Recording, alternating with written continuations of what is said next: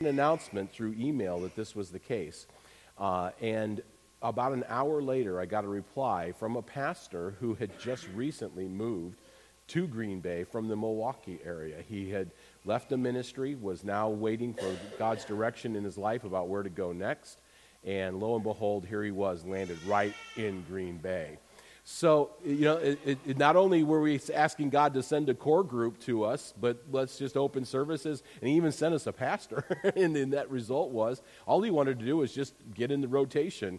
And I said, well, if you're living in Green Bay and you're in the rotation, let's just extrapolate that a little further and see what happens. And sure enough, that's how we were able to recruit a new man for that church.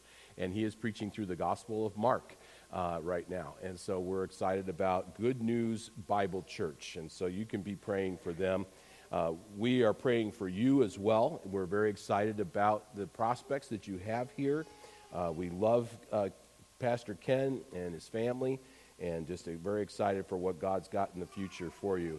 And so we continue to pray for God to bless your church and help you to prosper as well. Most of the time when I'm out preaching in churches, it seems that my go-to book, because of being a church planter, is the book of Acts. That's kind of like my wheelhouse, kind of a message to be able to go into that particular resource and give something that would encourage churches. But today I'm going to do something different. I'm going to take us back to the Old Testament, to the book of Isaiah. So find chapter 40 if you would. Isaiah chapter 40 is probably one of the top 10 chapters of Scripture in terms of its content and pivotal nature that you don't know about. If you were to say what's your favorite chapter or what's the most well-known chapter of Scripture, Genesis 1, you know, obviously you have to go with that one as a huge pivotal moment. Psalm 23, most people know, the Shepherd's Psalm. John 3, and especially 3:16, and very well known. Romans 8, for those who are in the faith, you could preach a year on Romans 8. It's an amazing chapter. All kinds of places. Acts 2 is another pivotal moment. But Isaiah 40 is a very powerful passage. So let's see what we have here today. Isaiah is an incredible book. As a prophecy, it's long been considered among the highest in royal and majestic caliber when it comes to the message of this prophet. There are lots of reasons to like different prophets. You know, Daniel is most people's favorite prophet because of those amazing stories and the prophecies that he has, incredible stuff. Some people kind of default to Ezekiel because those visions, I mean, what amazing visions, almost inscrutable visions about the holiness of God that you see in Ezekiel. Isaiah stands out as a favorite for many because of his ability to capture in words the awesomeness and sheer gravity of God in all of his attributes. There was a generation, I don't know if it's still this way or not, but there was a generation that would use the word awesome as just a way of saying, oh, that's cool, that's awesome. Yeah, totally awesome, man. Yeah, right. Righteous. You know, all kinds of things like that, right? Okay. Today, when we're going to use the word awesome, we're going to go back to its core of understanding, that you are struck with awe when you consider the person of God. And yeah, awesome works, but let's just kind of put it on steroids because awesome in its genuineness is something that we are going to see as the person of God. We are awestruck when we read Isaiah about God, who he is, and how he is so utterly amazing and glorious in his very essence, his very nature. Isaiah was called to be a prophet, and his calling is taught to us in chapter 6. And he was called to proclaim this Lord who was high and lifted up. Remember that passage when he saw the Lord high and lifted up. He was to proclaim that, Lord, to Israel. Israel, who was God's chosen people, but a people who, for reasons of sin and unfaithfulness, they had forgotten just how awesome their Lord God, Jehovah, really was. I mean, here's Israel. They're the covenant people of God. They had, by this time, in their sins, decided that they were no longer going to follow this God, the God of their law, the God of their deliverance from Egypt, the God of their fathers, Abraham, Isaac, and Jacob. And instead, they had fallen into the deviant ways of the Canaanites and had adopted that people's worship in the idolatry. They exchanged, if you will. They had this, but then they traded it in for this. They exchanged the matchless glory and majesty of God, this person who is the great I am, and here's what they traded it for: common, ordinary idols of stone, wood, clay, metal, yada, yada. Israel, in effect, had departed from their scriptures so much that as a nation, they needed guys like Isaiah. They needed the prophets to call them back to the God who had created them, who had rescued them, who provided for them. Therefore, much of Isaiah's prophecy entails this setting forth of God in his matchlessness, and that's our key word today, matchlessness. And it would do so to cause Israel to realize the folly of pursuing other gods and return to the Lord God of Israel, who indeed is the one and only true God. Scholars look at Isaiah, and they usually view the book in two major portions. They consider the book in chapters 1 to 39 primarily focused on the theme of judgment from God for people living in sin. But then you come to chapter 40 and then to the rest of the book, which is into chapter 66, the primary thrust shifts from an emphasis on judgment to an emphasis on salvation or redemption, deliverance from judgment. It demonstrates then, if you're thinking about the book, that this matchless God of Israel, he will be merciful, he will be gracious, he will save sinners from judgment if they'll put their faith, their trust in him alone. And Isaiah communicates this message of salvation so much that the back portion of the prophecy, again, chapters 40 through 66, have been considered by many some of the most evangelistic of the Old Testament. Some of the greatest teachings to Israel about the coming Messiah, Jesus Christ, are found on the pages of Isaiah's prophecy. And to get the context for this, it was all recorded 7 entire centuries before the appearance of Jesus the Messiah. Isaiah is consumed with the matchlessness of God. He wants Israel to place its hope in the one who would be born of a virgin, who would be called Emmanuel. That's out of 7:14 Isaiah, and as was read in our preparation for the Lord's table, who would be wounded for our transgression, by whose stripes we are healed, Isaiah 53. And it's this theme of the matchlessness of God that I want to address this morning. In chapter 40, this is the chapter that provides the transition from judgment to salvation, to redemption. And this incredible, awesome, glorious God of the universe, this God whose wrath against sin is going to result in judgment, but here in this chapter, he now offers a message of hope. He wants his people to see him as the Holy One of Israel, that he is a God above all gods. God is a matchless God, meaning he has no match. There is nothing to be compared to him. And when we realize that the message of Isaiah today is that we can actually know this God, that we can relate to this God, that we can love this God, it would prompt us then to turn from our sins, to seek him out for salvation, and wholly devote ourselves to follow him all the days of our lives. So with that in mind, today's message is entitled, The Matchlessness of God. Let's see if we can get that guy to work for us here. The on button is on, and okay, we'll see if we can get the help for that.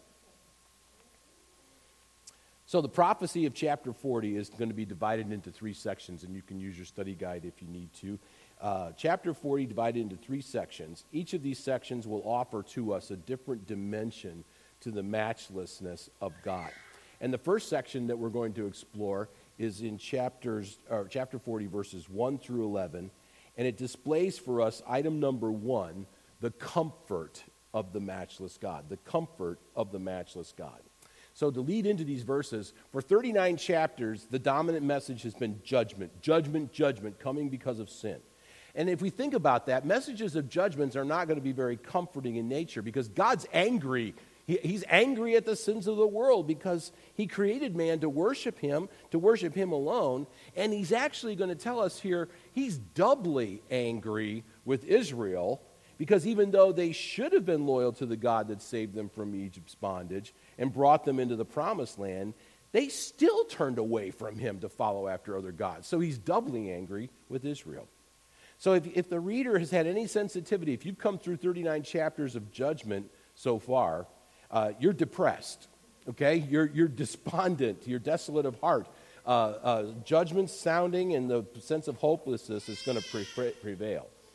And then you come to the opening words of the prophecy. Look what it says in verse 1.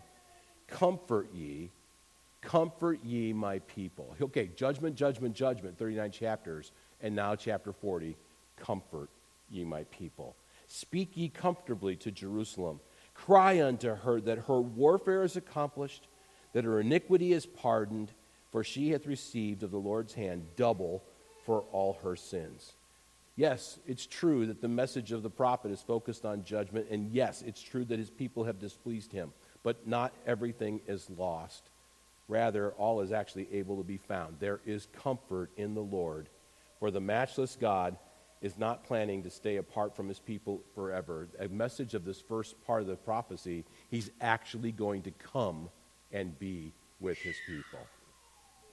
So take note with me in the verses that follow the comfort of his arrival, the comfort of his promise, and the comfort of his appearance. Look at verses 3 to 5. First of all, the comfort of his arrival.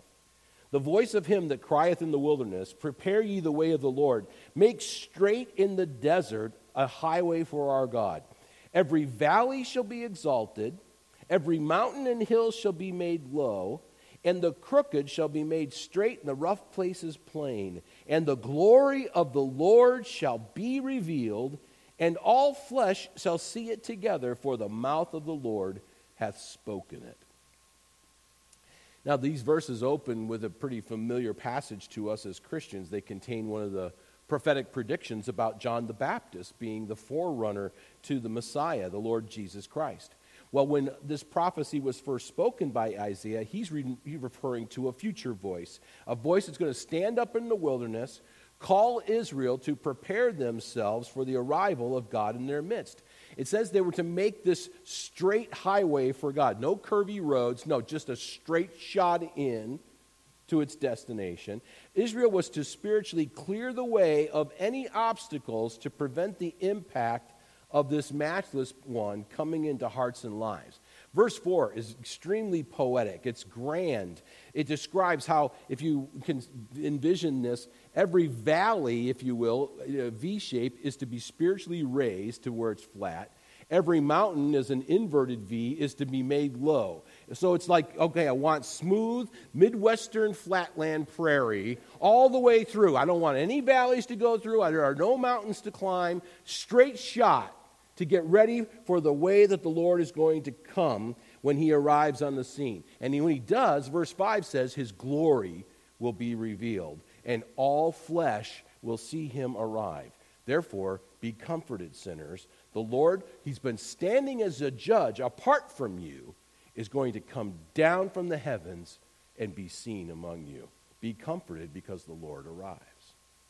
Verses 6 through 8, the comfort of his promise. Great verses here. The voice said, cry, and he said, what shall I cry? All flesh is grass, and all the goodliness thereof is as the flower of the field. The grass withereth, the flower fadeth, because the Spirit of the Lord bloweth upon it. Surely the people is grass. The grass withereth, the flower fadeth, but the word of our God shall stand forever. So he speaks about this voice crying out about all flesh being as grass, being as flowers of the field. And it basically, as grass withers in a hot, dry sun, as flowers fade after the newness of their bloom has passed, that's the strength, that's the durability of sinful humanity. That too, he too withers and fades, and the result is just more discouragement and sadness. But the word of our God is not withering grass or a fading flower. It abides forever. And therefore, as Isaiah is setting forth the matchlessness of God, he's drawing attention here that there is nothing like the promises contained in God's word. Man is to be comforted in God's promises, understanding that judgment is going to get swallowed up in deliverance through the ministry of God when he arrives in the midst of men. And then the comfort of his appearance. Verses 9 through 11. O Zion, that bringest good tidings, get thee up into the high mountain. O Jerusalem, that bringest good tidings, lift up your voice with strength. Lift it up. Be not afraid. Say to the cities of Judah, behold your God. Behold, the Lord God will come with strong hand. His arm shall rule for him. Behold, his reward is with him and his work before him. He shall feed his flock like a shepherd. He shall gather the lambs with his arms and carry them in his bosom, and shall gently lead those that are with young. The comfort of his appearance. Verse 9 is like a coronal announcement. Ruth, this illustration is for us in our generation as baby boomers. Remember the imperial butter commercial? Dun, dun, dun, dun, and a big crown would happen on the head? Okay, yeah, I know. That's just for us. I'm dating myself with my illustrations. I understand that. But that's what you have here. You have this coronal announcement. Dun, dun, dun, dun, there's a trumpet. King is coming. Get to the high mountain. Jerusalem, let good tidings be lifted up with your voice. Behold your God. Here he is. He's coming. That's good news. It's to be announced from the mountain's heights. Elevated voices. Be comforted that he is about to appear to you. Verse 10 says that he appears as a person with strength and authority. And when he comes, he's going to deal with people according to their just desert. Those to be punished will be, those to be commended will be rewarded. And for those that are oppressed, that are stricken down, when he appears, God shall feed them like a shepherd. He'll gently take them to his bosom, care for their well-being and nurture. Whereas before Israel was under judgment and punishment, they're now going to find a strong yet gentle God that brings them comfort and hope.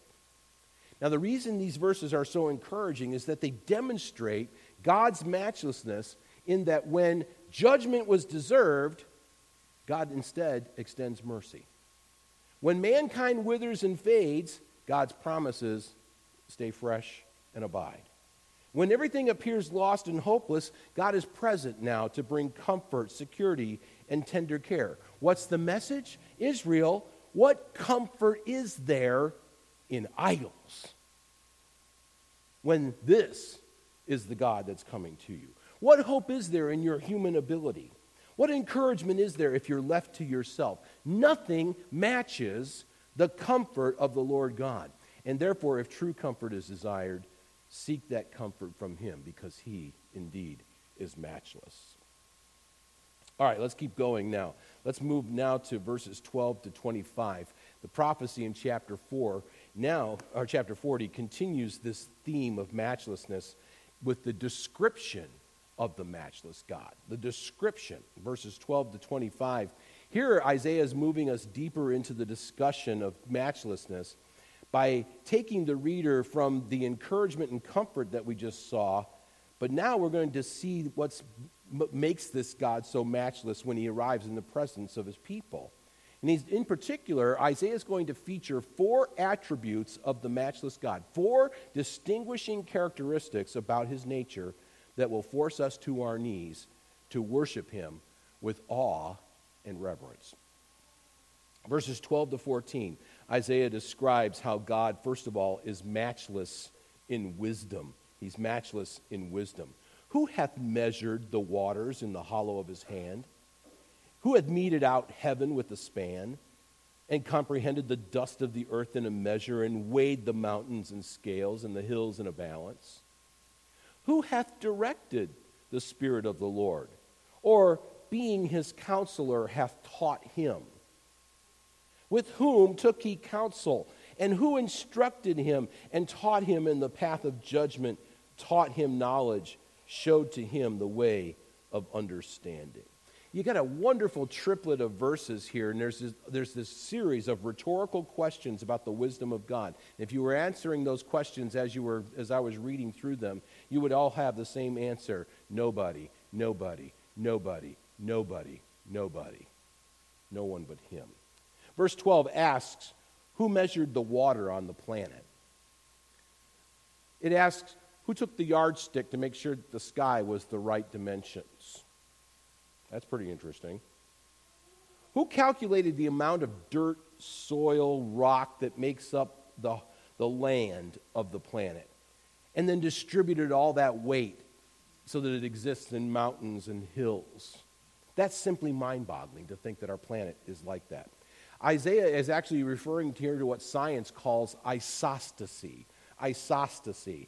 It has to deal with the balance of the earth, meaning that there's equal weight to support landmass and mountains, valleys, and water, that everything about the planet itself is perfectly balanced. One of the things that's true about isostasy is that the water of the oceans, when the tides come in and they're hitting the shoreline, that in the way that they do, they exert a pressure that keeps the earth in balance, that helps the mountains from falling over.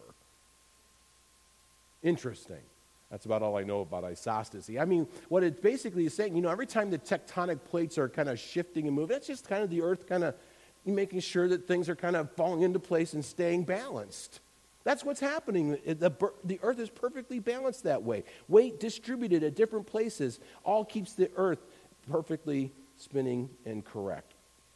So when Isaiah wrote the words in verse 12, he's asking the reader, who did all these things?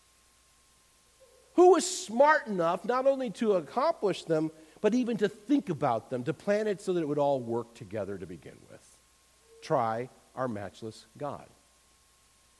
Verses 13 and 14 take it further by rhetorically asking, who taught God how to be God?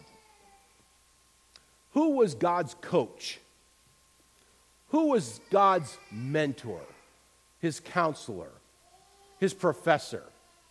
I mean, let's imagine that. I mean, here's the Lord Jehovah. He's in his classroom, and he's got his drafting board out in front of him, and he's sketching away on his sheet, and the professor comes over and says, Jehovah, that's an interesting thing you're drawing there. Let's see what you've got. Let's pull out the picture here. Oh, that's interesting. Yes, I see this giraffe. Cute. Oh, it's very fun. Yes, elephants. Nice. I get that.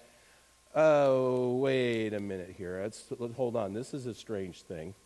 You've got a furry creature here, so I think it's a mammal. Yes, it's a mammal. But Jehovah, hey, there's a bill like a duck on this mammal. Yeah, it's a duck-billed platypus. I know, but it's laying eggs. It's okay. It's how it works. It's going to be in Australia. That's where all the weird, wicked stuff lives anyway, so it's going to be okay. Did that conversation ever happen? Absolutely not. Why? God has no professor. He has no instructor. He's God. Who advised him in creation? What source book did he refer to? Encyclopedia Britannica of gods? No, none of that. None of that happened. None of these things took place because God is matchless in wisdom. He's matchless in authority. Verse 15, behold, the nations are as a drop of a bucket and are counted as the small dust of the balance. Behold, he taketh up the isles as a very little thing. And Lebanon is not sufficient to burn, nor the beast thereof sufficient for a burnt offering. All nations before him are as nothing, and they are counted to him less than nothing and vanity. God is matchless in authority. When he speaks about the nations here, he completely minimizes their power and authority when compared to God. Verse 15, he describes the nations as the small dust of the scale or the balance. Picture, if you will, someone living in that day going to the local marketplace to purchase grain. And they go to the marketer who's going to be distributing these things, and you desire so much grain. And what he says, okay, for this much money, this amount of grain will be given to you. You hand him over the money. He pours out the grain on the scales to make sure that it's weighted correctly. He gets the balances to equal. He pushes off the grain into your sack that you're using, and you give him money, and you go home with your grain. What he has done is he has used his scales to be able to get that grain. You know what's left after that purchase? There's that little film of grain dust that's still on the scale that's there after you get done. You know what you do with that? You go like that, or you go like this. The nations are the small dust of the balance that God just goes, and their authority is completely wiped out. If we were using illustrations today, when you open your laptop and you see that little filament that's kind of, the nations are computer lint compared to God. That's exactly what it is. Matchless in authority. When compared to God, the nations are no match for him. Verse 17 says, the nations are nothing, even less than nothing. How are you less than nothing? Nations in authority, in terms of authority compared to God, they are in the negative. If you're less than nothing, you're minus whatever at that point. They're completely vain. Matchless in divinity, verses 18 to 20. So we've seen matchless in wisdom, matchless in authority, now matchless in divinity. To whom then will you liken God? Or what likeness will you compare unto him? The workman melteth a graven image, and the goldsmith spreadeth it over with gold, and casteth silver chains. He that is so impoverished that he hath no oblation, he chooses a tree that will not rot, and he seeks unto him a cunning workman to prepare a graven image that shall not be moved. What is the image that you can fathom that is likened to God? What does God look like? What form can you manufacture in your mind that is an accurate representation of Almighty God? You can't do it, can you? No, it's impossible. But see, the workman, he's going to take his skills and he's going to create an idol. He's going to fashion something. The goldsmith's going to come along. He's going to plate it with finest gold. Even the guy who has no money, he just goes to a hardwood tree so that he can take out a cross-section then and have an idol fashioned that will not rot away. And which of those activities, which of those creations can come close to the found representation of God in his divinity? The answer is nothing. God is a God that's so utterly above all that we can imagine or think, he doesn't even possess a physical constitution to begin with. We're told in Scripture, God is a spirit. We even said it earlier amongst ourselves that those who worship him must worship him in spirit and in truth. Anything that we can conjure up in our minds is utterly apart from God's state of existence. He is God. He is absolutely matchless in divinity. One more attribute, 21 to 25. He's matchless in immensity. Matchless in immensity. Have you not known? Have you not heard? Hath it not been told you from the beginning? Have you not understood from the foundations of the earth? It is he that sitteth upon the circle or the globe or the sphere of the earth, and the inhabitants thereof are as grasshoppers, that stretcheth out the heavens as a curtain, that spreadeth them out as a tent to dwell in, that bringeth the princes to nothing. He makes the judges of the earth as vanity. They shall not be planted, yea, they shall not be sown, yea, their stock shall not take root in the earth, and he shall also blow upon them, and they shall wither, and the whirlwind shall take them away as stubble. To whom then will you liken me, or shall I be equal, saith the Holy One? Isaiah wants the reader to grasp if it's possible, to grasp the bigness of God. Verse 21 tells us he's bigger than time. Verse 22 says he's bigger than the planet spinning as this global sphere in space. Verses 23 and 4, he's bigger than all the systems of rule and law that operate in the world. He just blows on them to make them go away. And he comes to verse 25 and rhetorically asks, to whom then will you liken me, or shall I be equal? What person? What entity? What God of men? What What can be set next to God for comparison? Measure out anything that you propose, it will be next to him as nothing at all. He has no match. He is a matchless God. Now, let's take this description here and combine the first point of his comfort and put those two ideas together. We now connect that even though God is so utterly holy, utterly separate from anything that we can comprehend, we are comforted that that's the God that is coming into this planet, coming to this world. He's coming to us. And he has made us promises in his word. He's going to abide present in and with his people. Boy, I'll tell you, that makes God so much more than the big man upstairs. He's not like the old bumper sticker. He's not our co-pilot. And I get the motive behind it, but that's not accurate. He's not our co-pilot. He's not some magic charm like some of the health and wealth stuff that's out there, this magic charm that we whip out like an amulet against all the forces of bad and of circumstances, the difficulties of life, as if he's here to serve our needs. No, we're blessed to just be spared a deserved judgment upon our sins. He is Almighty God, caring and shepherding us in the midst of our trials. Like the psalmist said, a very present help in time of trouble. We're granted the privilege of actually being loved by this matchless God and then being given the privilege of serving him. That is something about which we can stand in true awe of who he is. And if that wasn't enough, this chapter, the crowning verses that we've all probably got hanging on our walls somewhere in our homes are yet to come. We've got great things to wrap up this chapter. Our third and final point is number 3, the relatability of the matchless God. The relatability of the matchless God. Isaiah now is going to get across to us the fact that this matchless God whom we serve, he's not disconnected from us. He's not dissociated or untouchable. Yeah, he's going to be so powerful that he created all things. And yes, he's so immense that he can't be measured or quantified. But he still possesses and manifests love for his people.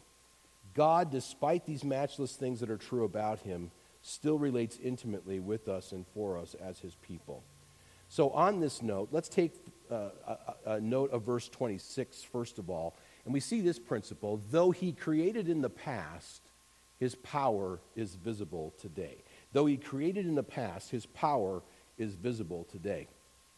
As he's moving into the conclusion of the prophecy, he's emphasizing that the creator of the universe has specifically ordered everything to function perfectly together, fully in accord with his intention and design. Verse 26, lift up your eyes on high, and behold, who hath created these things?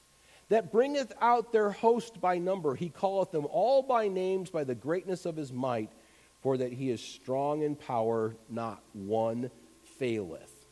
So as he's moving to this conclusion, when the verse says not one of these faileth, he's referring to the fact that every star, every system within the creation, everything that's happening around the earth and the universe itself, it all works and keeps working. God is the one who designed it all. He even did so, naming every single part of it. And yet, even though he displayed the power of creation in that first week of the Genesis, God's power remains visible for us all to recognize and see if we will simply obey the verse. What is the charge of the verse? Lift up your eyes and behold. Look at these things. See them for yourself. Look up, lift up your eyes to see it. This matchless God indeed is coming, and when he does, his awesome power is going to be on magnificent display, and it will be done on behalf of his people. Here's a great application for us to share for ourselves or with others. Do you ever doubt God? Do you ever wonder where he is? He's not absent. Lift up your eyes. Notice that you can see the power of God in the creation. God has not remained aloof from the happenings of our lives. Even in the midst of what appears to be a severe tragedy, God is here. And we can be confident that the same power that was displayed in the creation is also available to us, to minister to us. Because of his power for creation, it's visible today. We then can know that it will meet the needs that we have in our own lives. And furthermore, verses 27 and beyond, though he is immense beyond all, though he's immense beyond all things, his power is personal. Though he's immense beyond all things, his power is personal. Those are pretty lofty words. Though he's immense beyond all things. It's kind of, if you don't kind of define that, it looks a little lofty, but maybe kind of elusive. Picture it this way: he is unlimited. He has no bounds to who he is. God is unlimited. Let's skip 27. We'll come back to that in a moment. Look down at verse 28. What ways is God unlimited? Have you not known? Have you not heard that the everlasting God? There's the one indication that he is unlimited by time. He is everlasting. He has no expiration date. God as creator, he is not bound by physical limitations. It says that the everlasting God, the Lord, is the creator of the ends of the earth. If he's the creator of the ends of the earth means that the earth has boundaries. If he's the creator of them, he exceeds those. So there are no physical limitations to God. It also says that this creator, he fainteth not, neither is weary. If he does not faint, he never gets weary. He's not limited by power or energy. He doesn't hit his end and then have to quit. And notice as well, there is no searching of his understanding. He is not limited by knowledge. There isn't an end to all that God knows. He possesses infinite knowledge. He is unlimited in every possible way. That's why he's matchless. So, but that being true, in spite of all that immensity, in spite of all that infinity, if you will, God still is very concerned about and available to each and every one of us. Now we go back to verse 27. Note, he is personally aware. He is personally aware. Why sayest thou, O Jacob, and speakest, O Israel, my way is hid from the Lord, and my judgment is passed over from my God? He doesn't see me. He doesn't know my situation. He's left me. He's ignoring me. And Isaiah says, no matter how troublesome life might be for you, you have not escaped his attention. God is personally aware of your every circumstance. As we know from other scriptures, he knows your situation better than you know it yourself. And Israel is lamenting that their way is hid from God. They doesn't appear to see us anymore. And Isaiah says rhetorically, why do you say such things? Our matchless God is personally aware of everything that's going on in your lives. And so much is this true that we come now to the final words of the prophecy, which again are the crowning verses of the whole chapter. He teaches us that God gives us personal strength. He gives us personal strength. Verse 28. I read that. Verse 29. He giveth power to the faint, and to them that have no might, he increaseth strength. Even the youths shall faint and be weary, and the young men shall utterly fall. But they that wait upon the Lord shall renew their strength. They shall mount up with wings as eagles. They shall run and not be weary. They shall walk and not faint. You know, this God is the source of all power, all strength. He has an endless supply of this thing. He gives that power to his people when they faint, when they have no might left in themselves. We look at the youths that we know with their seemingly boundless supply of energy. I imagine any given day at the Chip Chase house, it is a room full of energy. When we earlier this week, we had the whole cousin crew at our place. That's 6 kids, 6 and under. And let me tell you, there was just a whole lot of energy that was going on there. A couple family pictures, if I may. This is my son-in-law, Lucas. My daughter is Caitlin. And he's holding Ian on the left and Wesley on the right. They are both 4 years old. This picture, they were both 3 years old. And they were taking a little journey up to Turkey Run to go do some hiking on some of the trails. And they don't choose the lower rated trails. They choose the highest, most difficult ones. And because Lucas knows how to dad. He's gonna break them or make them successful. That's kind of how he works. And they had a blast. There were a lot of things that they were doing with these throughout the day. And this is a few of the pictures that they were. And so they were walking through the rivers. You can kind of see them. I mean, that's a high ladder that they got to climb up alongside the rock. And both boys just shimmy right up that thing. They don't care. They're just climbing trails. They love this stuff. But then my favorite shot is the one at the end. They were totally wiped out when they got done with that. On the way home, they were just completely toast. Why? Because the ewes faint. It's what it says here. The ewes shall faint and be weary. You know, the young men shall utterly fall. I remember my boys, high school, going out for sports. I mean, they just go, go, go, go, go, go, go. They get back home, and I'm telling you, they walk up the stairs, and you never hear a peep out of them. They just, like, they fall over on the bed. They just crash. Even the young men shall utterly fall. Okay, if that's true for the youths and the young men with their athletics and achievements, and that even they come to a breaking point, what does that say about us? Guys like Henry who get weary or are aging, our feebleness continues to make itself more evident with every passing day, or if we're downtrodden by our circumstances. Or maybe you're one of those that checks the all of above option in those things. What does that say for us? Well, we don't have a big prospect of hope in that case. But that's when Isaiah actually ministers to us with the classic verse of the passage. They that wait upon the Lord shall renew their strength, shall mount up with wings as eagles, shall run and not be weary, to walk and not faint. Our matchless God, He's not concerned about our age. He's not concerned about our abilities. You know what He's looking for? He's looking for, in those that need a gift of His strength, He's looking for their faith. He's looking for their patient trust in Him. We already know that He's coming, and that comforts us. That was the first part of the chapter.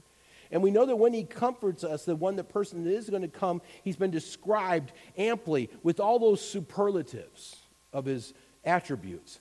This matchless God is worthy of our faith. He's worthy of our trust. He will deliver. He will rescue. He will redeem. He will give strength, because He's personally concerned for every one of us.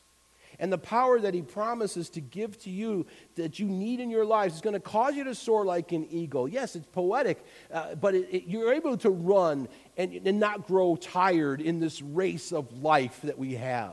And wherever it is that He has your pathway going in your walk before Him, in His will and plan, the energy to arrive is going to be in sufficient supply. That's what He's saying to us. And so, like Isaiah, we ask, who indeed is a God like our God? He has no match. Who indeed deserves our worship, our loyalty, our service, our lives, our faith, more than Him? There is no God like the Lord. He is the great I am. He is awesome, all-powerful, beyond our furthest abilities for comprehension. And yet this one is the only true God. He is relatable, and He cares about every single one of us. Therefore, can we ever even entertain the thought of turning away from Him, of exchanging, like Israel did, that God for an idol? Can we even dwell on the ways that would take us out of fellowship and favor with Him?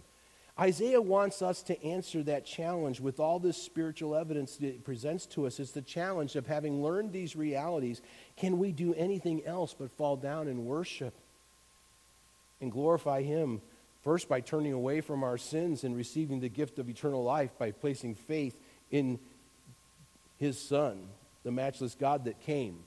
You see, again, Isaiah was speaking these things 700 years before Jesus Christ, the Messiah that was going to appear. And when the Son of God did come, most of Israel actually rejected the one that they should have been looking for, that Isaiah 40 told was going to arrive. They fell short of the challenge that this prophecy presents, so let us not be as them.